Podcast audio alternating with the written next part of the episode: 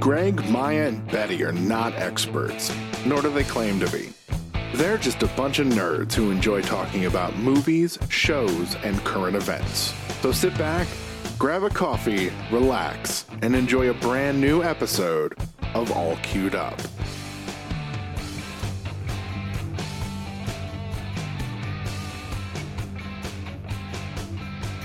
Hello, everybody, and welcome to another episode of All Queued Up, the review podcast tied, tied to streaming services like uh, Netflix, Amazon Prime, HBO Max, Disney Plus, etc., etc., etc.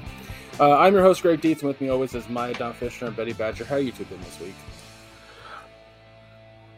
Go ahead, Maya. Uh, for the most part, it's been a good week. But yesterday was a clusterfuck. But other than that, yeah, things are going well. We uh, we had no internet for about fourteen hours or home phone, so we had no means of communication. Fortunately, Misty does have a cell phone, and we used it to contact her sister, to, so we could let you guys know what happened. But apparently, a coal truck had had an accident, and during the accident, it happened to take out the internet by ripping out a fiber line, uh, a major fiber line. So, two entire counties were without internet service for about 14 hours yesterday. So, that was great. So, we're recording a day late. Yeah. but other than that, things are good. How about you, Betty? Things are good. Yeah, it's nice weather, enjoying it, and just chill. What about you, Greg? They're all right. They're not bad. Uh, my uh, my folks, because they're home alone now, because I'm doing the working on my own, uh, have been going too hard and, and heavy on trying to get things done around the house. So now they're both injured, uh, pretty significantly. Injured to the extent of like it just exacerbated their their already you know injuries that make them disabled. And so That's that's the cover story that they told you, right? probably yeah, it's very likely. They Uh, they were they were banging it out. No, nope, nope. They don't. You know, nope. They Uh-uh. were. They were. They don't have to tell you about it. That's what they were doing. That's why they're hurt. They're not used to contorting their bodies like that right now. There are things I want to say to somewhat no proof of this, and I don't. I'm not gonna say nothing because, nope. Anyway, It Uh, happened. Your mom called out your name. Okay. Good lord, man. God damn it.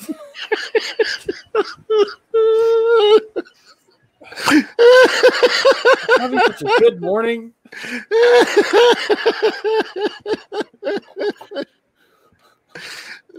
The worst. I am. I Um, really am.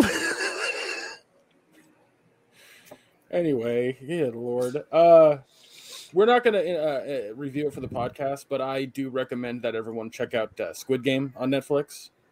Uh, I started watching that like an episode at a time the past few days, and it is as good as everyone's making it out to be. Um, if you have a problem with some bad voice acting, definitely watch it in Korean with subtitles. But um, I I don't mind bad voice acting a little bit, but uh, most of it isn't bad. It's just, it's just a few characters are like, oof, who'd you get for this? Yikes! But um, uh, I don't want to get Steve from around the corner. Yeah. Uh, much like one of the shows that we're going to review on the podcast today, um, I don't want to tell anybody what Squid Game is about at all because going into it will be a surprise. It's a fun surprise.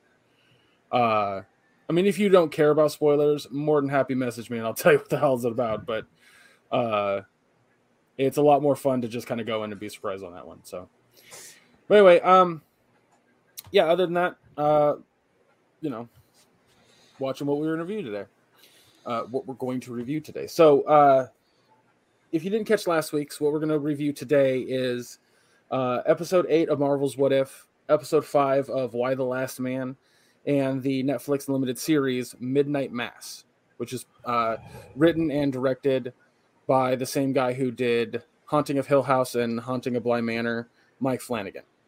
Um, Uh, and uh, all right, and I'm gonna let you let you folks know right now at the top of the show. If you have not seen Midnight Mass, do not listen to this episode of the podcast. Genuinely, until until after you've watched it. Then come back and download and listen. absolutely. Like that's yeah, very clear. If you haven't seen it, do not listen until you've seen it. Uh, mainly, I'll put it this way: I didn't know anything going into it. I heard Mike Flanagan made a new horror show for Netflix, and I was in. That was all, literally all I knew, and I'm so happy that I did. That being said, uh, we're actually going to start talking about uh, episode five of Y the Last Man. Um, uh, and if you two are ready, we'll just dive right into that one. Sploosh. Sploosh. Yeah. Uh, That was the that character was. from uh, Archer. Oh, There's a girl. There's a girl who who's like really into BDSM in that show, and whenever she gets uh, like she's attracted to something, she's just like sploosh. so it's it's a great joke. Anyway, if you haven't seen I wonder if your mom said that this morning. fuck podcast is done. I'm out. Maya, what is up? Leave it here. I just know it makes Greg so uncomfortable, and I have to say it. It's so funny. Kind of making me uncomfortable. Oh, Oh God! No, I'm sorry. I'm not sorry, but I am. Yeah, we know you're not sorry. you're enjoying this. Anyways, uh, this episode of Y the Last Man uh, took place uh, in Boston. You did. Weston. Okay. Yeah, uh, 355 and York make their way to Boston uh, to find Allison Mann, Dr. Allison Mann. Um, and uh, on the flip side, uh, Yorick's mother, uh, we go back to her and we see what she's having to deal with with the other woman that was in a, uh, what country was she in? Anyway, she's back Israel. Israel. Thank you. Yeah, she's she's back at the White House, and uh, we see a little bit of that starting to form uh, with that tension there. So, um, which is again, and I can't stress this enough, not in the fucking comic. Uh, so, um, let's concentrate on the story with 355 in York, and then we'll jump over to his mom. Uh, I found it fascinating that Boston was at war. Uh not something i expected to see because it's definitely not something that's in the comics per se as far as i remember. Um but i liked it. I liked how they kind of branched out into what a lot of people would be going through at that moment like you know not trusting the government not trusting what anybody's telling them the the uh, the the if you want to call it propaganda that's on the walls and stuff that they or York has to look at. Also, can we talk about how fucking stupid York is? God damn it. Yeah, he's fucking stupid. I mean, I thought we'd established that. Oh, we did. He just I still found myself going, York, York, god damn it, York. Fucking Yeah, it's always, you know, you what it- he's like the the fairy tale, you know, fairy tales always have like, you know, clever Hans. And he's the stupidest idiot, but he always manages to get out of whatever screwed up situation he finds himself in. He is clever Hans. You know, and somehow he screws things up, but he always manages to come out of it just fine. It's like, God, Which I wish is- this would stop happening to you. Reality would just backhand you across the face so you'd stop being stupid. which is Oh. also very clever as to why they made him an escape artist. Because that 100% is a thing. Like Oh, yeah. like you you talking about how like how he does that and it's like it just fits perfectly in the fact that he is he's trained to be an escape artist and he uh and that's like regardless of show or comic like that's 100% a a uh if you want to call it a character trait that I absolutely fucking love um but uh he also has this really clever like 355 says to him at one point to charm Allison Mann. And I thought to myself, I was like, yeah, York, he can do that.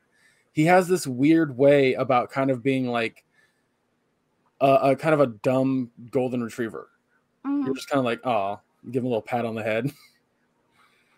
so, um, but yeah, I, I, uh, still love fucking 355. Uh, nothing's changed there. trying to think Yeah. Do you think she really wanted to meet up with Allison Mann, or was she just going there? You know, that was her excuse to go there and go to this safe house. Or I guess it was a safe house. I don't know what the hell that was. I think I what what I think she's going through is that um she's still uh, yeah because it, it's a it's a, it's a weird situation because she's she's accomplished her mission but now she has this huge problem with the mission ending by Alice or yeah like Allison Mann saying I'm not going with you to to Washington. I'm going to San Francisco. And I think that she was kind of lost for a second, where her entire like life for a long time has been working for the president hmm covertly. Now that's changed. Now the, the Well- have changed. So Well, not for the president. She worked for the Culper Ring. that's true. That's true. Yes. she had only been assigned to the president the day before everything went down. Yeah, I mean, she's obviously a very she's a covert operative. But I also surmise from the conversation she had with the other woman that they were handpicked at a very young age, Yeah. which creeps me out, makes me feel icky. Very Yeah. similar to the Black Widows. I was just about to say that. Yeah, I was just about to say that. Uh, yeah, I just I think that I think that she's going through a little bit of like a trying to figure out what to do because I think she sees what's what's better for the situation, but also like I don't know. It's it's it's really fascinating. It's really really fascinating what she's going through and what she's thinking because she never says it out loud. You kind of have to just figure it out. Where you know York or Allison Mann lay it out on the table, and uh, I I I felt this way reading the comic. I feel this way reading the show. 355 is by far one of the most interesting characters. I think so. So far, that's what I feel. You know, I adore her. York can shove off, but you know, Also, oh, I'd like to point this out. Much like York and 355, Alice Mann is also pulled directly from the comic. Directly. Like, really, really impressed with that. I was like, wow, I didn't think they'd be able to pull that off, but here we are. I Um, really enjoyed how she was, it, and though we didn't get the full exposition of it, we got a great insight into who was affected and why they were affected. yeah. Uh, she immediately she's like, "You've got a Y chromosome. How's that possible?" And then ampersand. Oh my God! There's two of you. yeah And she, she was she was like, you, pointless. Hi- uh, you and him, fucking like amazing. yeah, yeah, there's something going on there. I'll be very curious to see what it is. um yeah I, like i really really hope this show you know goes for at least four to six seasons to tell the full story uh i really really hope that like they don't cancel it like during the second season but like you, you're never gonna figure out what happens. Um but uh but yeah i don't know like but If it goes as well as Handmaid's Tale, then you know it should continue.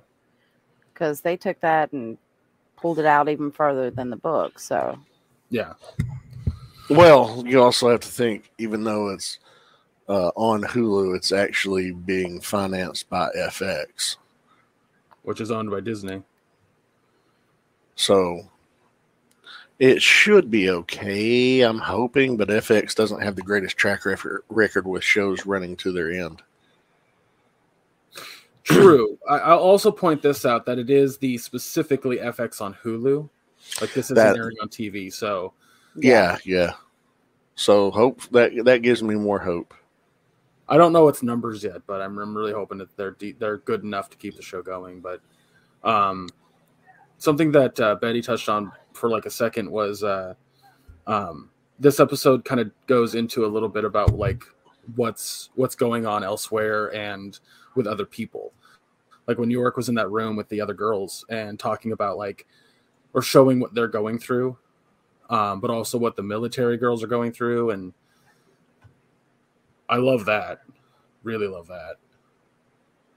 Because again, I think one of the big things about the comic is it doesn't dive too much into what anybody else is going through. It focuses on York, Allison, and 355. As far as I remember, it focuses directly on them. Well, Uh, I I like that it, it doesn't do that because I don't think the show Right. would be as good as if if it just focused on those people. Right. You know, because this is more than just those people. This is you want to make people feel like you know they're in it too, that they can relate to it in one way or another. Yeah. I think that's something that uh, you can take a test to, like, uh, not uh, not take a test to, but it can be a testament to the difference between mediums. Like, if this TV show did exactly what the comic would be, I 100% agree that it would fail. Um, so I'm really happy that we have three different stories that will hopefully meet up at some point, but also are their own thing. Uh, we also didn't meet up with um, with Hero at all, Hero and Sam. So we don't know what the fuck they're going through at the moment with those other those other women that um, what was that actress's name you really liked from the last episode? Oh, Missy Pyle. Missy Pyle. Um, yeah, we didn't we didn't see them at all this episode. So Yeah, it was. but uh, I'm waiting. Yeah. The other thing I find absolutely fascinating is that we are what 80 days into this apocalypse, 80 something days, if I remember correctly, or three months. I don't, I don't We're around three months, like sixty some days, sixty five or so. Okay. I don't know. Uh, regardless, we're in it for we've been in it for a while, and yet there are still people who like that woman that came back from Israel was just like, and now we have a socialist as president. Um, that's fascinating to me. Uh, mainly because I believe that would be a thing. If Oh, half the population just disappeared, you'd still have people being really, really political, like overtly political, not, you know, come together and let's fight this thing. That's why, like, I've heard a lot of people say, oh, if we were invaded by aliens and we had to fight the aliens and we had a way to fight the aliens, so we had to just come together as humanity, there still wouldn't happen. There'd still be people who were racist or uh, uh, xenophobic or um, overtly political for some weird ass reason. Uh, I 100% believe that would be the case. So I'm really happy this show is like, no, we're we're gonna we're gonna touch on that 100%. I feel sorry for the pregnant girl Oh my god, yeah, because everybody's looking at her. I'm just like, oh, uh, uh, I just I know that feeling would suck because she does not want to be the center of attention, and there she is, the freaking center of attention. I'm like, oh, bless your heart, girl. I hate that for you. And the one person you wouldn't want to find out had to be there when all of it went down. It's like, oh, yeah, why her? yep. That's my and thoughts. now is that in the comic? Nope. Oh wow, this is going to be Absolutely not. interesting. Yeah, Because you got to think there would be some women who were pregnant when this Yeah. happened. Yeah. And, you know, babies would still be born, but what happens to the ones with Y chromosomes? Do they die in utero? What if the bleeding she had was a male twin that she miscarried? yeah, yeah. Uh, again, that's that's that's 100 percent why I like the show. Thank you, phone. I'm gonna mute you now because you're just fucking making noise. Um, the uh, the comic, like I said, it just it just focuses on York, Allison, and and three five and their survival to get to San Francisco. Like legitimately, that's a huge portion of the comic, of most of it actually. And um, we never really go back to York's mom. We never touch up on any other characters. Uh, and I know that was a complaint that people had about the comic at the time, or at least, you know, when I talked to people after having read it myself, like in 2010 or whatever. Um, yeah, it was it was that we just focused on them. There were so many like unanswered questions that were very ambiguous because they wanted to make it ambiguous. But in a weird turn of events, and it's just like this is like Maya liking the Party Thor episode, we just didn't mm. expect it. I agree with you that more details are better for this show. More information is way more entertaining for this TV show. So, uh, why don't we go ahead and give the episode a grade, unless you guys have any other thoughts, uh, so we can move on to what if and then and the midnight mass. Uh, Betty, why don't you go and go first? Um, I'll give this one uh, B plus. Uh, wasn't exciting as the uh,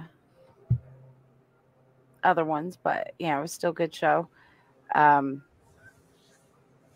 I'm intrigued to see where it's going to go in all routes. You know, again, I want to get back to Hero and Sam. I'm curious about the political beef that's about to go down. I'm curious about the pregnant girl, and I'm wondering about all the other pregnant women. And uh, I'm wondering how often York is going to get by using the "I'm a trans man," you know. so, because some people just automatically assume they're like, "Oh, it's someone with a beard. It must be a trans man," and it's like, y'all ain't got no clue. So, yeah, yeah. it's it's still proving to be a very good show. So B plus for me. What about you, Maya?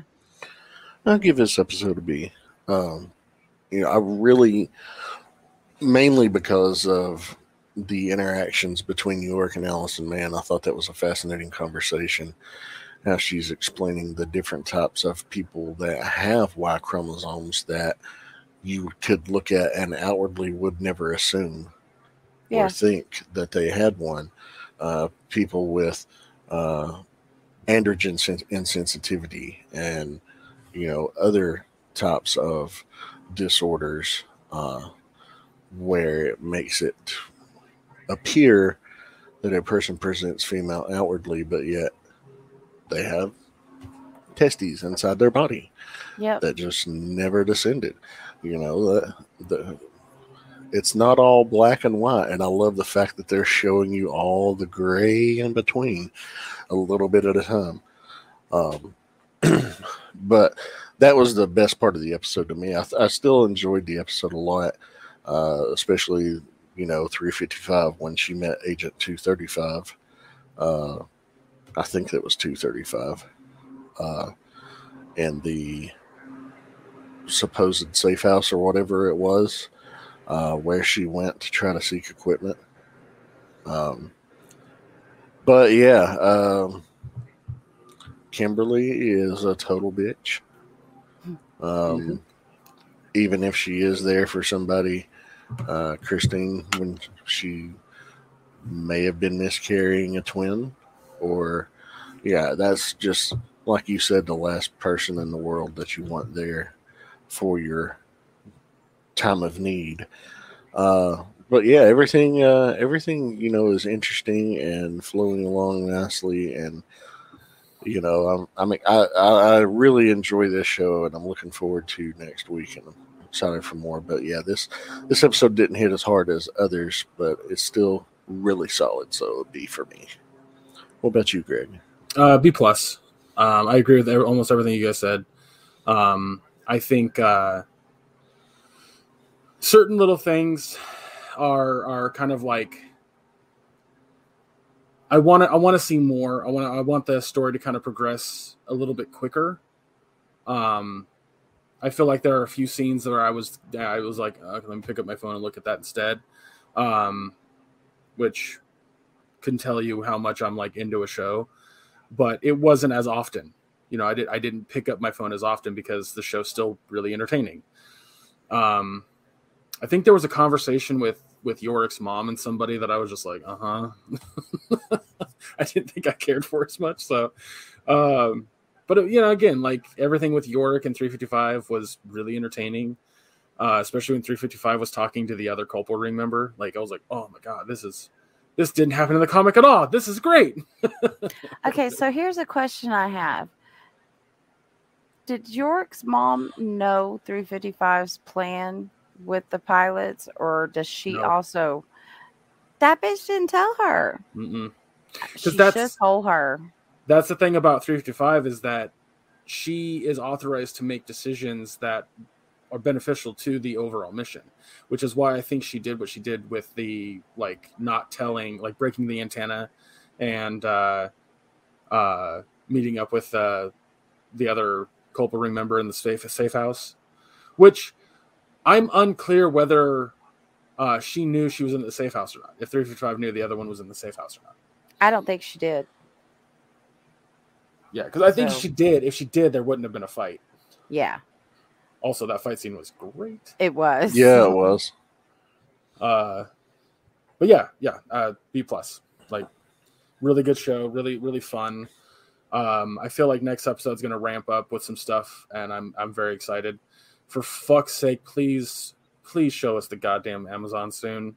Holy shit! I want to see what this show because I know what they look like in the comic. I want to know what they do with them in the show. But Now Um, I'm curious. Oh, I'm so excited. We know they're in the show, like they're in the credits on IMDb, so we know the Amazons are coming, coming. But it's it's, it's gonna be exciting. Um, all right, well, let's go ahead and talk about episode eight of What If. Uh, episode eight is uh, kind of picks up a little bit, which is weird, from the end of Party Thor episode where we see a version of Ultron with uh, the Infinity Stones in uh, in his chest and a completely different outfit, almost like he has Vision's body. Episode eight tells us that story of how that Ultron came to be.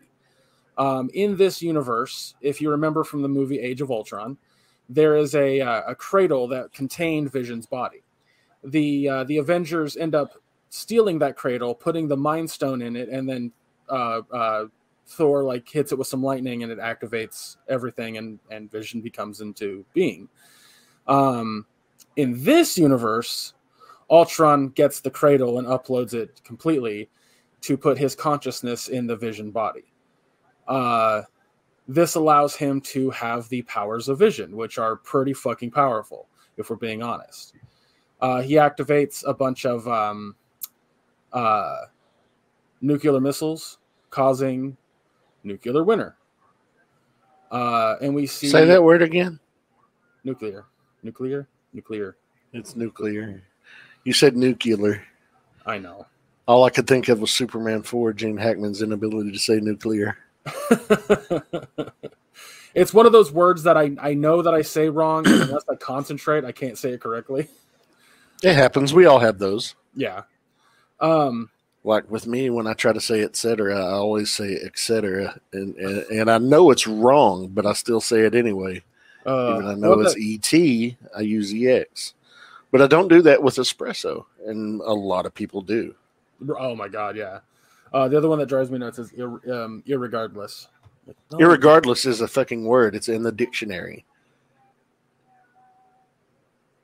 You, I, you get the listeners can't see my face, but I'm giving this look of like I don't care because you're it's negating itself. It's a word that literally negates itself, and I hate it. Still a fucking word. It's I been in it. use for hundreds of years. Don't care. Do not give a shit. It's it sounds stupid and I hate it. Well, irregardless of what you think. Uh so yeah, so Ultron basically creates nuclear uh, nuclear winter, and we see uh, Natalie or Black Widow on a motorcycle racing through a um, destroyed New York. I assume it's New York. Uh, meanwhile, we see a uh, Clint Barton, aka Hawkeye, taking out Vision or not Vision. I'm sorry, uh, um, Ultron drones chasing Natalie. Um, they meet up and they they basically discover that the the the way the to to take out Ultron is to go to Siberia, where there's an Ar- Armin Zola um, computer system that's going to help them uh, get into the system. Um, meanwhile, Ultron uh, is while he's doing this, uh, Thanos shows up and comes through a portal to which, and this is true, Vision could have done this at any fucking point he literally just slices Thanos in, in twain. Uh, a lot of people I see on Twitter talking about like Vision could have done that this whole time. Well, Vision, there's a reason that Vision was able to hold Thor's hammer. Like that's like Vision has that that very the very much a mentality to not cause harm. Um, and but Ultron doesn't have that, so that's why that's a thing. But anyway, one of my favorite shots of this was when he when he picks up the Infinity Stones and turns them into the Infinity Gems from the comics. Did you both notice that? I did. I was I was like, oh, that's so right because um, one of the things that I always found funny about the MCU was that the stones look like little rocks, but the gems in the comic are oval shaped and smooth. And mm-hmm. he turns them into that to put them in his chest. I was like, I oh, that's so oh, thank you. thank you for giving this nerd that. Um but uh he then goes and destroys every civilization in the galaxy, possibly universe. And as he's standing there in absolute peace, um, Watcher's giving his uh, his speech that he would normally do in every episode, talking about like what's going on, and then Vision's just like, "I see you," and for the first time, we see the Watcher just like get like, "Huh, the fuck." yeah, I mean, you know, I guess we're going to find out find out. I sound so country right then. That, yeah, you went real You went zero to cornbread. that was zero to cornbread real fast. no, what happened. um, you know what his role is in all of this. I mean, after Ultron's like, yeah, there's other universes I can destroy. Hell yeah, and he's still like, oh, I can't interfere. What the fuck, bitch? Yes, you can shut the fuck up. All, you know, we're not playing by rules at this point. Do what you need to do, you know? So, yeah. That, that's one of the big things about like the comic was and the jokes I kept making leading up to the show when they were uh, when they're advertising it and we hear Jeffrey uh uh Wright mm-hmm. Jeffrey, yeah, Jeffrey Wright's voice going I want to say Rush I was like that's not right at all um that's a different actor entirely uh we hear his voice say I cannot will not uh, should not or whatever intervene. And my joke was like, except for the, all the times you have. um, as a matter of fact, this guy on TikTok who talks about comic books all the time, specifically Marvel, he goes, so you know, he was talking about like going into what if people are always surprised that the Watcher never intervenes. He goes, but here's the thing: the Watcher intervenes all the time. So I went back and I tried to find um, every single time the Watcher intervenes in the comics, 471 times. Like, wow. When we say he intervenes all the time, he really does. Yeah. And he gets in trouble from the other watchers all the time. But that's because Uatu has a uh, what what the other watchers lack, which is this sense of empathy and desire to help. Uatu has that in spades. He always wants to help, and um, uh, I'm glad we get to see that. Also, his like when when he's fighting Ultron, and uh, he puts on his fucking armor. I was like, oh my god, that's directly from the comic. Thank you. Yeah. Oh yeah. that's cool. Yeah, Misty really enjoyed that fight between the Watcher and Ultron. She's like, oh shit, the Watcher's throwing down. uh, one of the shots that I thought was so cool, like when they were multiversal battling and punching each other into different universes. Um, the one of the one of the quick ones is Mustafar from Star Wars. Really? If you watch the scene where Ultron is like pushing or like I don't know what to call it through different multiverses or different yeah different universes, there's one where it looks like a lava planet. Pause it and you can see Vader's castle in the background. Ah. I will have to go back and check that out. Yeah, like, oh, so. Do you think um, Doctor Strange is going to come back in the last one? Oh, I think um, uh, so. There was a commercial that happened like right after episode one no joke. It was for like some Lexus fucking SUV. And it was um it was like post-apocalypse Natalie, Captain Carter, T'Challa, uh, uh, uh, and um, Doctor Strange Supreme standing in a circle, fighting a bunch of Ultron bots that were coming at them, while Vision was above them, blasting them with his hand. And then through a portal came Party Thor, drifting through all of them in the in the Lexus. Uh, and I went, well, that seems like a bit of a spoiler. Huh. I don't think that the final episode will have Party Thor drifting through the fucking Ultron droids, but oh, but I want to see it. um, yeah, I kind of saw this coming just because there was too there was too much evidence towards it, uh, and it's so weird to me to see this because this is totally fucking new. Multiversal Avengers, if we want to call them that, is not a thing in the comics. That's never happened, as far as I know, beyond like Spider, uh, uh, um, the Spider Verse comics. Like I know that there's the Council of Reeds, which is a bunch of multiversal Reed Richards, like who kind of control things from a distance or whatever, um, which Rick and Morty has parodied. Uh, and there are tons of multiversal things that happen in the comics, but never like never like this. So, but it fits. It works. It totally fucking works, and I'm excited to see how next week's ends. Um, I fucking absolutely love Infinite Ultron, his design.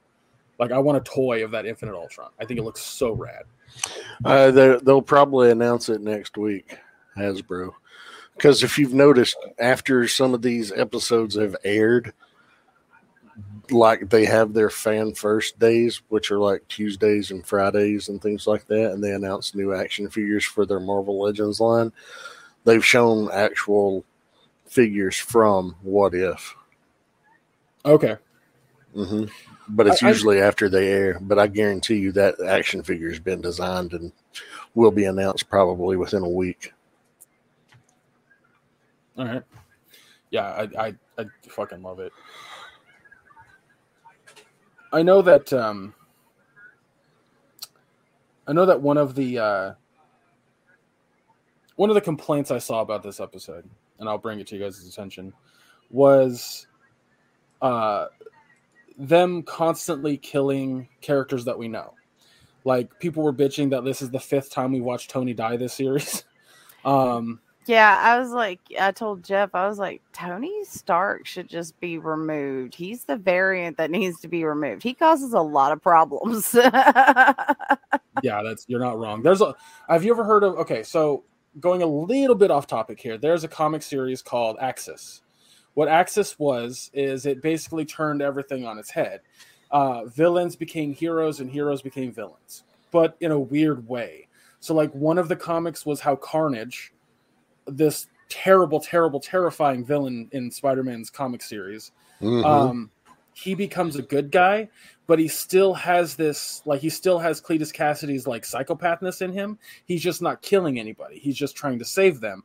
But like there's a there's a whole thing where like he uh he doesn't understand how to do things properly. It's a whole it's really fucking weird and really stupid. But anyway, one of the things that they kept from Axis was this like really really shitty version of of Tony like he's almost a villain. It was a series called Superior uh, Iron Man, and people fucking hated it because it made Tony into this like complete piece of shit. Um, like real billionaires. like it, it was, it was what people hated about it was it wasn't the Tony that they knew, obviously, but again, it was accurate to the um, story that they were trying to create yeah, like it, I don't know, it was a whole thing. But um, one of the big th- like the thing that that Superior uh, Iron Man does, or this particular Tony, is he creates a an app that allows you to use the Extremis. Um, it wasn't a virus; it was nanomachines in the comics. Uh, use Extremis to basically create your your ideal self.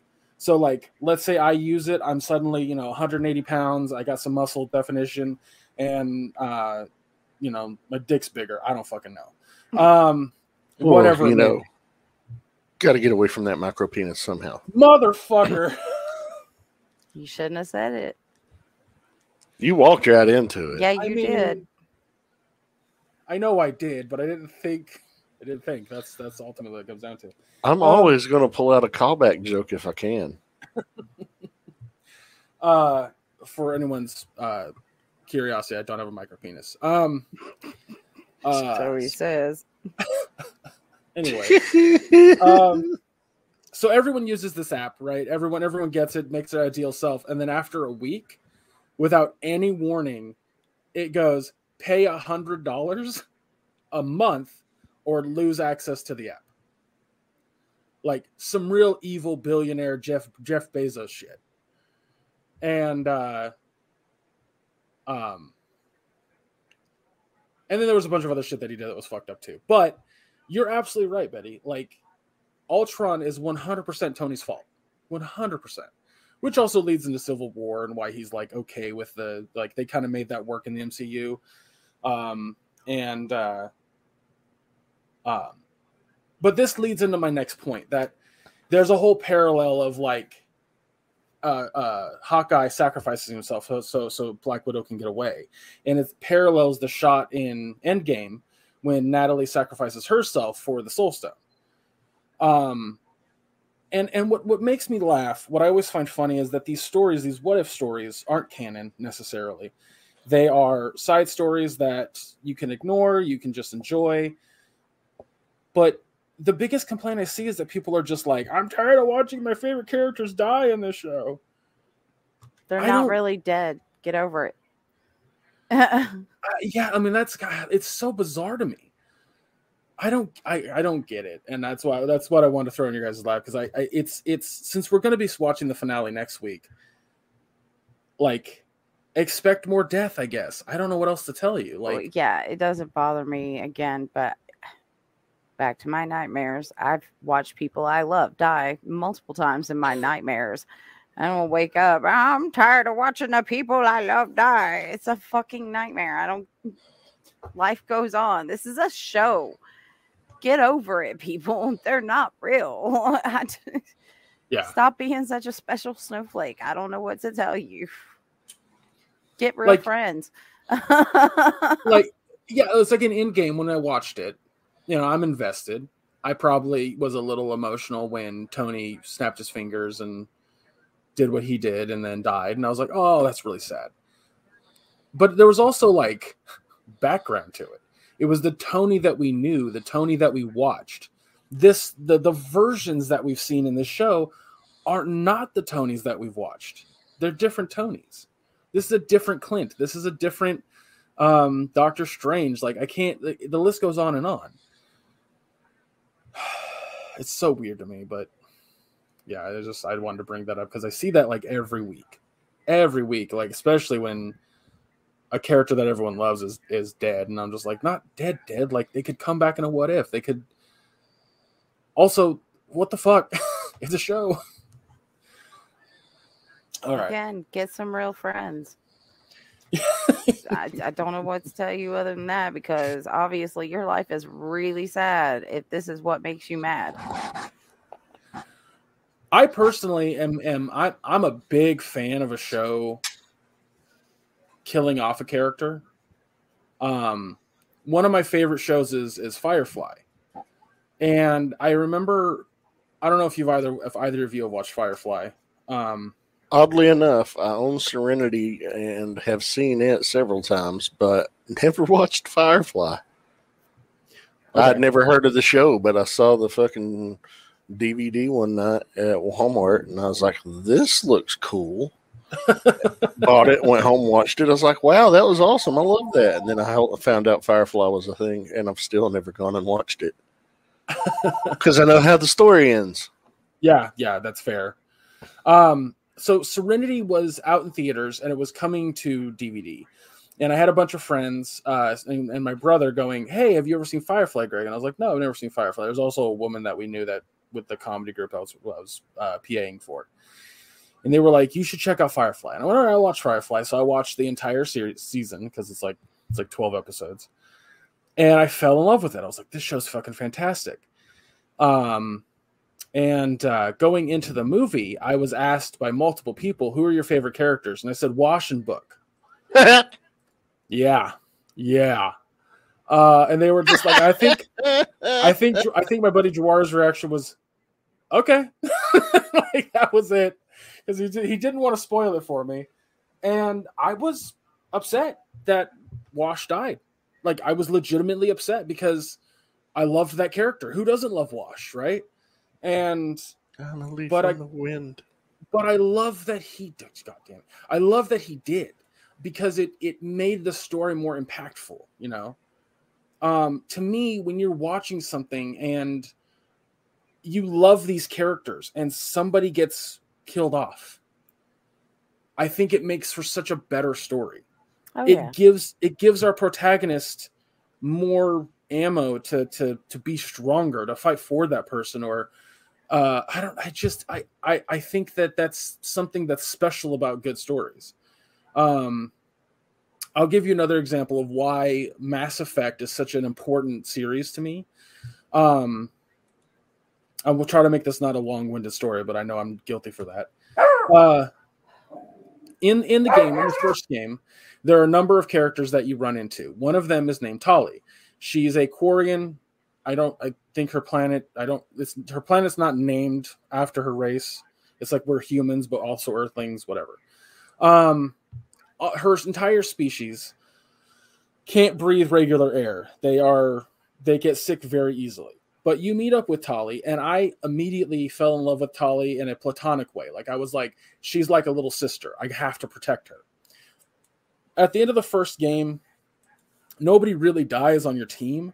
But the way the second game was structured was you had to do a bunch of side missions and scan planets and a whole bunch of stuff like that to make the ship stronger. So that way, when you went into your final mission, nobody died. As a matter of fact, my buddy Andy, he did that. He spent hours making sure that his ship and everything was 100% ready to go. When he did his final mission, no one died. I did not do that. I beat the game as a story progressive sort of situation. I didn't race through it, but I didn't do very many side missions. I didn't scan planets almost at all. So going into the final mission, I said that Tali was she was really good with with um, computers and technology. So I sent her on the mission to do that. She caught a fucking rocket to the face. I was extremely upset about it. Like I had to pause the game and process that this character I fucking love was trying to protect died under my watch. When I went into the second game, when I went into the third game, her death made the third game more impactful to me. Way more impactful. By by playing the third game, I go to her planet because her her people created this robot series called the Geth. And uh, the Geth and the Quarian were at a war. I had to go there and figure that out. Not having woken up the Geth character in the second game because I didn't pay attention, uh, I didn't have the two main characters for this mission from the second game because it remembered what I did. I had some random Quarian character, I had some random Geth character. And meanwhile, I'm doing this at the end of the mission. It goes, Do you want to give the Geth like complete um, what do you call that when you give uh, sent- sentience? Do you want to give them complete sentience, or do you want to take it away? And I said, give it to them because that was the option for. There's two. There's Paragon and Renegade, and I was doing Paragon, so I did the Paragon option. In space, the Quarian race and the Geth race are staring at each other, and when I give them sentience, the Quarians get scared and start firing upon the Geth the Geth, having full sentient, sentience, go, well, if you're going to fire at us, we're going to fire at you, killing every single Quarian in the galaxy. The one Quarian I had with me on the planet's surface sees remnants of her fucking people's ships coming through the atmosphere, looks up, turns to you, and goes, You did this. You killed my entire race. Boom. I can't tell you how upset I was like I stopped playing the game right after that for a solid day and a half. I had to process that.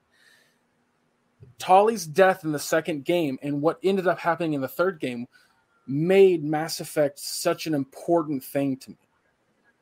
And when I see people bitching and complaining that we're watching Tony die like every other episode of What If, I'm like, stop your fucking bitching. It makes the stories better It makes them more entertaining. It makes them more impactful. This was a really, really long-winded way to tell you guys that I really enjoy upset deaths in, in, in stories. so, all right. I'm done. I'm done with my rant. Thanks for coming to my TED Talk. Let's go ahead and give a review to this episode. Maya, why don't you go first? Uh, again, it was a fun episode, uh, but uh, I like the ending where he meets up with the isolated strange that's in his own little pocket outside of his collapsed reality uh, to say, um, I need your help. So, looks like we're going to have one of the things we wondered, you know, are these shows going to tie in? We've absolutely got our answer. Yes, they're tying in, and we're seeing a cohesive story being developed here out of all of it. It seems like. Um, so I'm I'm excited about that, and I realize I used the word "seems" twice in a sentence. Um, but yeah, uh, did I give it a grade yet? No. Uh, I'm flip flopping here on this, I think I'm going to give it an A minus.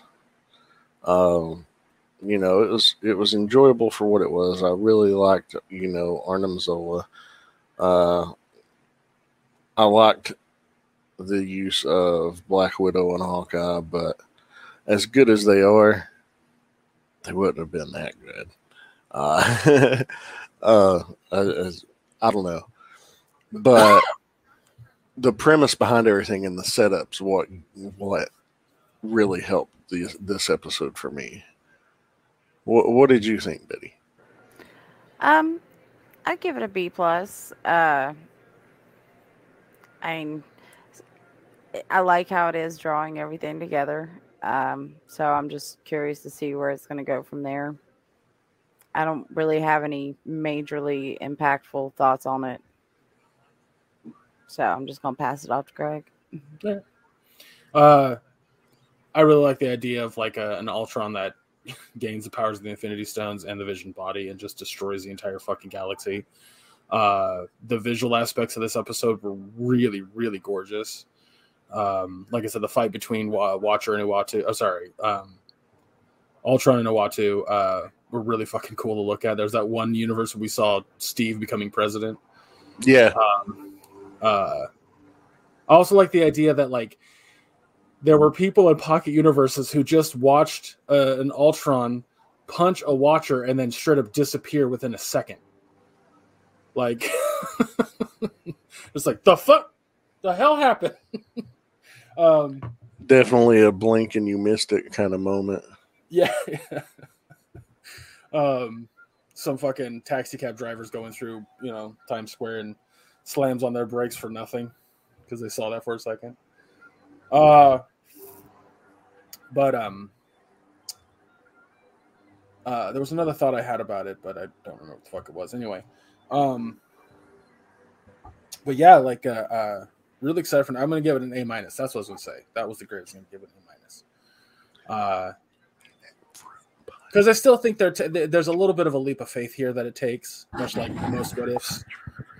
Um, and uh, I, I still feel like a lot of the what ifs from the comics made a lot more sense. Like you didn't have as many of this, like, well, what about this? What about that? Uh, this show doesn't do that. It it it it's trying to tell a a very specific plot, which is fine for the most part, but um, you know that's why it gets an A minus. But yeah, love the Ultron design, of Infinite Ultron's design. Fucking love it. Like I, like next week is going to be a great finale. I think you know with the multiversal Avengers. Uh, I don't know if we're getting Zombie Spider Man, Zombie Hunter Spider Man. Sorry, but I hope we do because there's a shot of in the tra- in the like the the mid season trailer where it's uh Doctor Strange Supreme standing next to Party Thor and Party Thor says zombies. That's a that's a great idea or something to that effect. So we'll see where that leads. Up next on our syllabus is Netflix's limited series made by um, Mike Flanagan. Thank you. Holy shit, my brain just stopped. I was like, what was his name? Uh, the look on your face. Hmm. That was great. Uh, Midnight Mass. Um, this guy also did uh, Haunting of Hill House and Haunting of Bly Manor, to which we have watched on this podcast and given pretty high reviews for. Um, I think it's safe to say that we like Mike Flanagan's work. So that again is all I went into with the show. I didn't watch a single trailer. I just went, cool, I'm in because I like his other shows. Um, Well, I watched a trailer and I had to tell you, I could have not watched the trailer and still had as much information going into it. That's good. I'm glad to hear that. It left you going, I don't know what the fuck this is, but I want to watch it. yeah. I'm glad to hear that. I'm really good. I'm glad because like that, that's I, that's the thing about trailers that always drives me nuts is like it gives away too much sometimes. So Oh, this one definitely did not. It I just gave you some shots that were that had some dramatic music with it, and I was like, "Yeah, I have no idea what's going on here, but this looks fascinating." I didn't watch a trailer, but you know how if you're like scrolling through Netflix and you stop on something, it'll show you like 60 seconds of a scene. yeah, yeah. yeah, Um, I was I, I had it pulled up to put Midnight Mass in my list to watch, and the scene that it shows is the scene of Father Hill uh, walking alongside uh, uh, Leeza uh, Scarborough as she's rolling along in her wheelchair, and he's talking about how his past has led him here, just as her past has led her there. It's Uh, that scene. I was like, "Oh, that gives me no context, context whatsoever of what this show is about." that's perfect. Perfect. I'm so happy to hear that. Um, before we talk about this, we are going to talk about spoilers because we're talking about all seven episodes. If you have not watched Midnight Mass, stop listening to this podcast, go watch the show, come back. Genuinely, as we have as we have plainly stated right here, it is a much better show going in borderline blind. Um, that being said, from here on out, we are talking spoilers. So Because you can't talk about this show without spoiling it, obviously. 100%. 100%. So uh, let's dive into the first bit of the show. Uh, we see the character Riley uh, months prior to the events of this, years prior to the events of this. He uh, he's in a um, uh, an accident where he was drunk and killed a woman. Um, Killed a teenage girl. She was was, it, I thought it was a woman. Sorry. Yeah, well, uh, she was only 16, I think they said. Wow. Okay, I missed that part. Um, but he's he's uh, troubled by it, if you will. Like he sees her every time he goes to sleep, and I legit thought this was going to be another ghost story because of that shot. I thought for sure it was going to be another full on ghost story, like like the other two shows were. Uh, boy, oh boy, was was I wrong. Um, so it starts like the real story starts off with Riley coming back home after getting out of prison, and uh, he lived, quote unquote, lived uh, on this small island off of the coast of. Uh, um, I'm going to assume that it's in the Pacific Northwest region of the United States because at one point when his mother's walking him home and she's talking about how everybody is packing up and leaving Crockett Island, that one of the people there took a job in Oregon. So I'm going to assume that this and and it's set in the springtime right around Easter, but yet everybody's dressing like it's really chilly. So I'm going to assume that it's in that region off the coast of Washington State or Oregon, it Okay. was they- it was filmed in um, BC, British um, Columbia. Yeah, and Vancouver Island, and then another place um, in Canada that is a lake, but they did the shots to where you couldn't tell that it was uh, Nice. landlocked. Yeah, so it is, um, but it is based off of his own experiences growing up on a small island off of New York. You know what I was Oh. gonna say is is and I st- I texted this to Maya after like the second episode was this show gave me very strong like ma- like really well done obviously but made for TV uh Stephen King movie like it Oh, felt yeah. like this island was off the coast of Maine Like I was, that's just what was screaming to me the like the first few episodes. Um, and if Mike Flanagan came out and said like his entire inspiration for this show was based off of Stephen King novels, I'd 100% agree. Oh yeah, Salem's Lot was heavy. You know, there there was a lot of um, Stephen King horror in there that I was like, yeah, it's not. uh, It's like I told Jeff, it's not based off of a book, but it's based off of books. You know, there's Yeah. a lot of things thrown in 100% here that he's he's taken. It's it's like fan fiction. In a way, Yeah. yeah, in a way. Um, uh, I know that like I was looking at his IMDb because I was like, what are the movies has he done? Because this guy, I like fucking love Mike now. Uh, he did Doctor Sleep. He wrote the screenplay and Mhm. directed the movie. Had no fucking clue. Now I want to watch Doctor Sleep. I mean, Doctor Sleep's a great movie.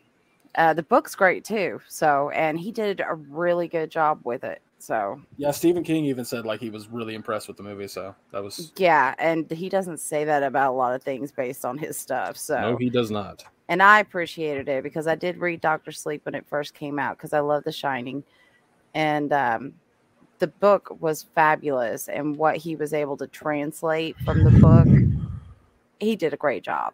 I I liked the movie a lot.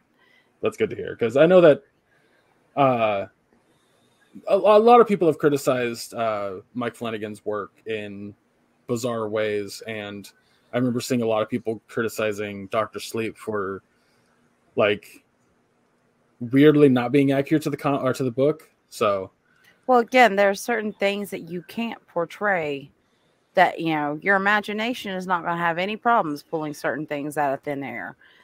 But you're not going to be able to translate that to TV. You know, you're not going to be able to translate that to a movie screen. It doesn't work like that. I think it they, you know, it was a good job. I liked what was done with it. And I hope to God Stephen King does another one of those because I think that he could continue this story on. Yeah. You know what I would love to see Mike Flanagan tackle if they were given another Stephen King adaptation? what's that? An ongoing series of the Dark Tower series. Oh, I think he'd be kill it. I think he'd 100% kill it. Like, oh, dude. Um, all right. Well, let's get back to Midnight Mass. We're getting a little off track here. Uh, Yeah. And, and just a side note, Crockett Island, where Riley uh, goes back home to, population of 127 people total. Yeah. It was really tiny. Um, so There's uh, no cars, no cars at all on the island. Everybody travels by foot, boat, or bike. I mean, yeah. yeah, there are like actual islands like that too, which is crazy. Um, hmm I was watching a video of a guy saying that like he lived on an island for a couple years and the max uh, uh, speed limit well, for cars was 20 miles an hour. Yeah. So You know, I mean, uh, well, not islands here, but we have small towns like that. But, uh, you know, where you've got My like town. 127 people. My town, 1400, speed limit of 25 all the way through it. yeah. wow, damn. There's Well, a lot of little small towns off in North Carolina, too, that are like that. Creepy little places. um at the end of the first episode we because we get we get introduced to a lot of characters at the end of the first episode there's a massive storm that hits the island in the morning the i the the, the, the entire beach side is covered in dead cats uh, you find out in episode two that these cats did not die from just being drowned or whatever like they have actual slash marks or bite marks taken out of them um, and uh, we uh Well, let's not forget, Riley's come back to this island. You know, he's in AA. He's everybody knows everybody, so he's trying to mind his own business. Storm comes. He sees what he thinks is the Monsignor of the church running Correct. around yeah outside, and then all of a sudden there's these dead cats. So you know, yeah he's yeah he's weird very stuff's like afoot. it's very clear from the from the get that something's off and in in the episode second episode um we are introduced to uh oh, what did he call himself i'm drawing a blank here um Father Paul. father paul thank you he calls himself father paul and he says that the uh what is the name for that the group We people got we got introduced to him in the first episode. I guess I should say more more so by the idea that he had was it was it in the first episode that he had the congregation where he basically said that Pruitt was on the uh the mainland in a, in a hospital. Not well. Yeah. I thought that was the second episode. I don't know why that all runs together. It may have It been the, it may have been the second episode, but yeah, that that's uh but he was introduced in the first because he gets off of the ferry and Beverly Keane is like, Where's Monsignor Pruitt? He's like, Oh, well, I'm here. He's not going to be back just yet, but I'm here in his place. Uh Okay. I don't. I genuinely don't remember that, but that's also episode one where they're just kind of introducing characters and yeah, and you're introduced to a lot of characters in that first episode. a Mhm. lot. Uh, well, let's jump ahead a little bit. Let's get to the meat and bones of the show. Um, episode three is when everything starts really fucking taking off. Uh, we learn that um, Father Paul knows the story of Pruitt. That uh, Pruitt went to um, Israel. Uh, he was- Jerusalem, sus- sus- uh, Jerusalem To specifically. walk in the footsteps of Jesus.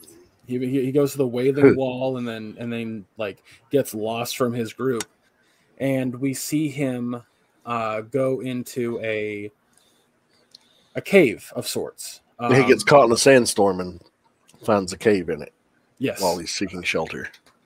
uh, there's a creature in the cave that he calls an angel. The angel attacks him and starts drinking his blood. Uh, the angel then makes him drink his blood, and he then wakes up in the morning a young man, who we see is Father Paul. Um, question for you two: Mm-hmm. Did you get the vibes that I got from this scene? Like, I've seen a lot of people talk about it, and a word popped into my head that's never uttered in the show. Of immediately, Vampire? this- yeah, immediately I was like, "Oh, this is a vampire." Oh yeah. Okay, Oh yeah, one hundred percent.